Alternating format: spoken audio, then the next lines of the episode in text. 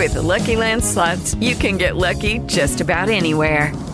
This is your captain speaking. Uh, we've got clear runway and the weather's fine, but we're just going to circle up here a while and uh, get lucky. No, no, nothing like that. It's just these cash prizes add up quick. So I suggest you sit back, keep your tray table upright, and start getting lucky. Play for free at LuckyLandSlots.com. Are you feeling lucky? No purchase necessary. Void where prohibited by law. 18 plus terms and conditions apply. See website for details. Secondo lei, eh, per la recente invasione dell'Ucraina, molto spesso la narrazione occidentale dice che l'unica motivazione presa da Putin è quella ideologica. Però, secondo lei, potrebbero esserci altre motivazioni? A me sembra plausibile che ci sia un ventaglio di motivi. Eh, cominciamo da questo. Immaginate due paesi confinanti, il paese A e il paese B, d'accordo? Questi due paesi confinano e non si vogliono bene per niente e hanno un lungo passato di contrasti.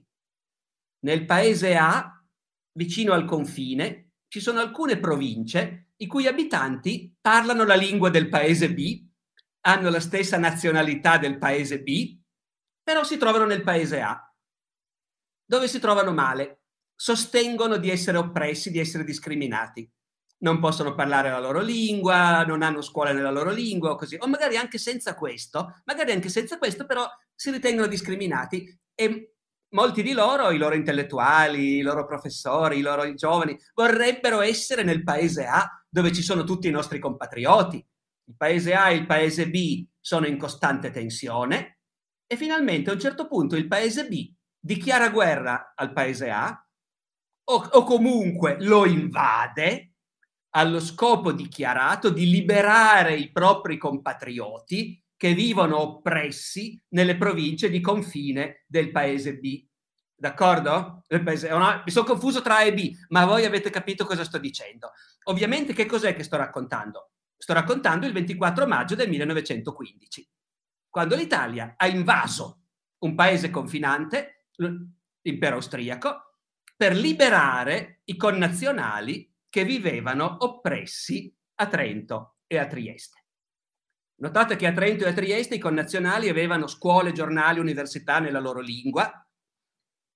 E provate a pensare se invece di star raccontando l'ingresso in guerra dell'Italia nel 1915, cioè una pagina che è stata sempre raccontata come grande e gloriosa della nostra storia, naturalmente, eh?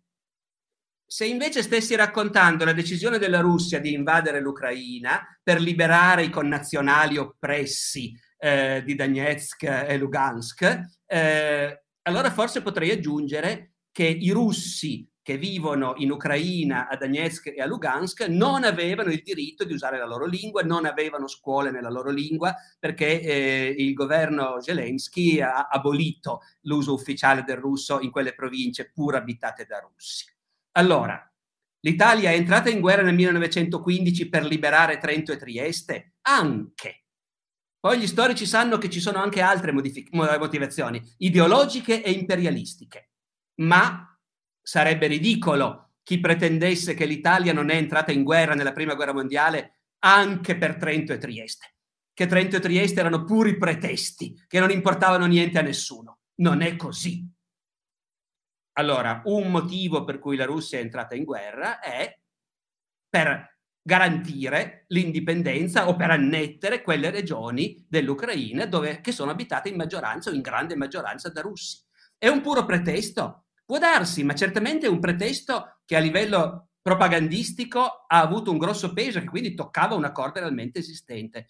Una delle linee della politica, uno dei problemi dell'Europa orientale post-sovietica è il fatto che in tutti quei paesi vivono minoranze russe e siccome i russi in precedenza erano stati la nazione imperiale che dominava, una volta che quei paesi sono diventati indipendenti, la minoranza russa si è trovata a destra, una minoranza guardata con antipatia dal governo e più o meno discriminata.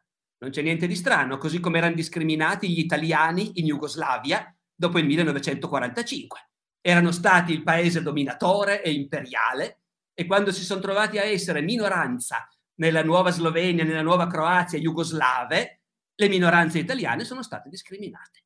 così come sono state discriminate le minoranze tedesche in Cecoslovacchia o in Polonia dopo la Prima Guerra Mondiale, è la normale vendetta dei popoli che a lungo sono stati dominati contro il popolo dominatore. Dopodiché la, quel popolo dominatore si sente responsabile di aiutare i connazionali che vivono all'estero. Sono meccanismi talmente ovvi, talmente ripetuti nella storia, Hitler ha smembrato la Cecoslovacchia per recuperare gli abitanti tedeschi dei Sudeti, cioè di quelle regioni della Cecoslovacchia che avevano abitanti tedeschi e che secondo la visione ufficiale tedesca erano oppressi.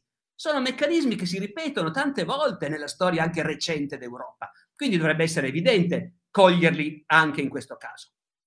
Poi, poi c'è la motivazione della paranoia russa a me sembra di aver intravisto, non faccio in tempo purtroppo a vedere, a leggere tutte le, le, domande che arrivano in chat, però ne leggo una che chiede se si può fare un confronto fra Putin e i totalitarismi russi del passato. Eh, allora, certo che si può.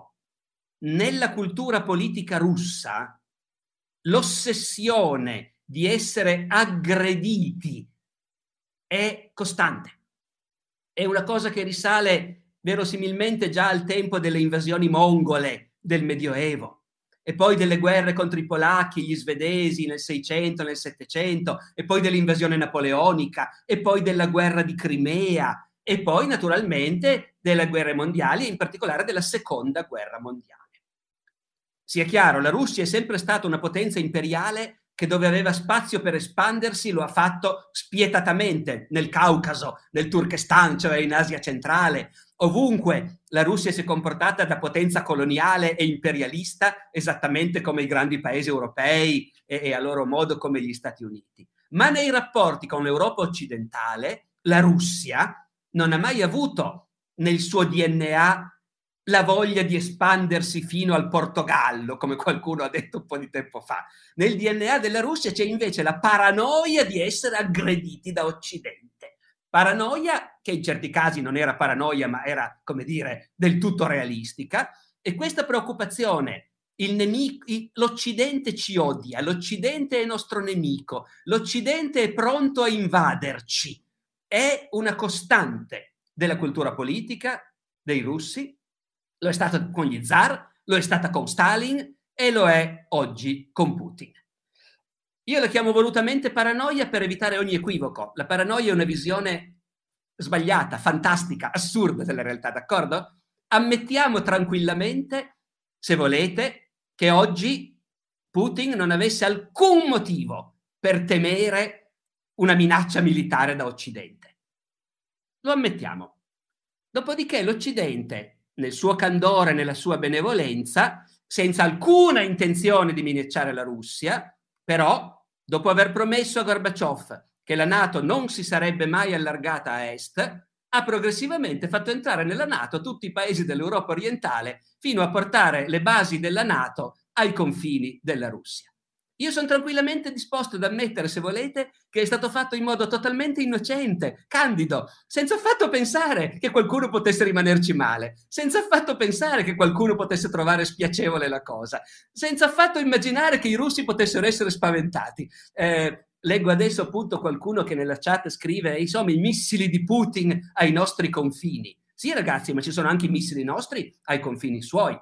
E allora se tu hai a che fare con una grande potenza paranoica e sai che quella grande potenza ha paura più di ogni altra cosa del fatto che dall'Occidente una minaccia militare si avvicini ai suoi confini, devi sapere che quando tu ti avvicini ai suoi confini non basta il fatto che tu sappia che lo fai in modo del tutto candido, innocente, non hai la minima intenzione ostile, per carità, eh, ti vuoi soldi, fe- ecco, non basta, tu devi sapere che reazione provocherà nei tuoi interlocutori quello che tu fai, no, ecco.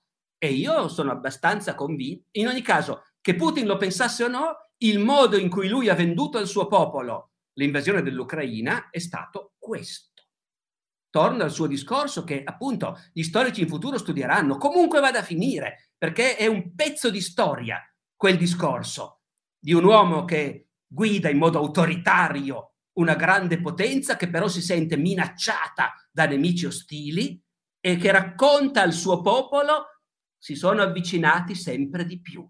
Ormai sono arrivati ai nostri confini, arrivano da tutte le parti e noi già una volta abbiamo vissuto questa cosa e pensava al 1941 e allora non ci siamo preparati, allora abbiamo sperato fino all'ultimo che non succedesse niente, ci è costato milioni di morti, non lasceremo che succeda un'altra volta. È paranoia? Probabile.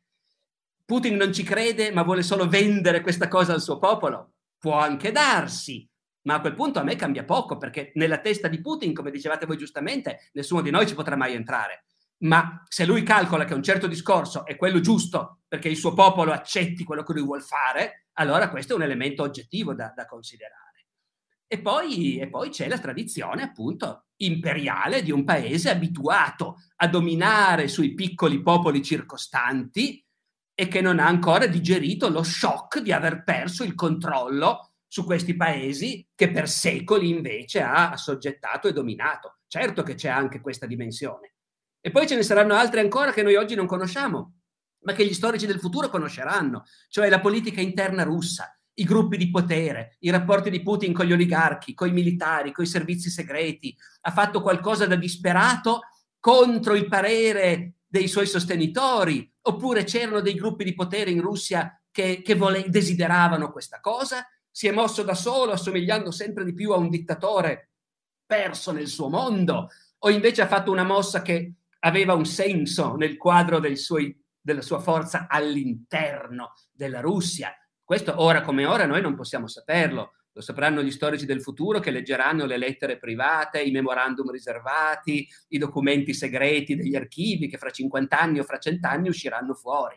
E loro potranno parlarci delle motivazioni personali di Putin e degli atteggiamenti del gruppo dirigente russo. Di quello oggi noi non possiamo parlare, possiamo fare soltanto ipotesi. With lucky landslots, you can get lucky just about anywhere. Dearly beloved, we are gathered here today to. Has anyone seen the bride and groom? Sorry, sorry, we're here. We were getting lucky in the limo and we lost track of time. No, Lucky Land Casino, with cash prizes that add up quicker than a guest registry. In that case, I pronounce you lucky. Play for free at LuckyLandSlots.com. Daily bonuses are waiting. No purchase necessary. Void where prohibited by law. 18 plus. Terms and conditions apply. See website for details.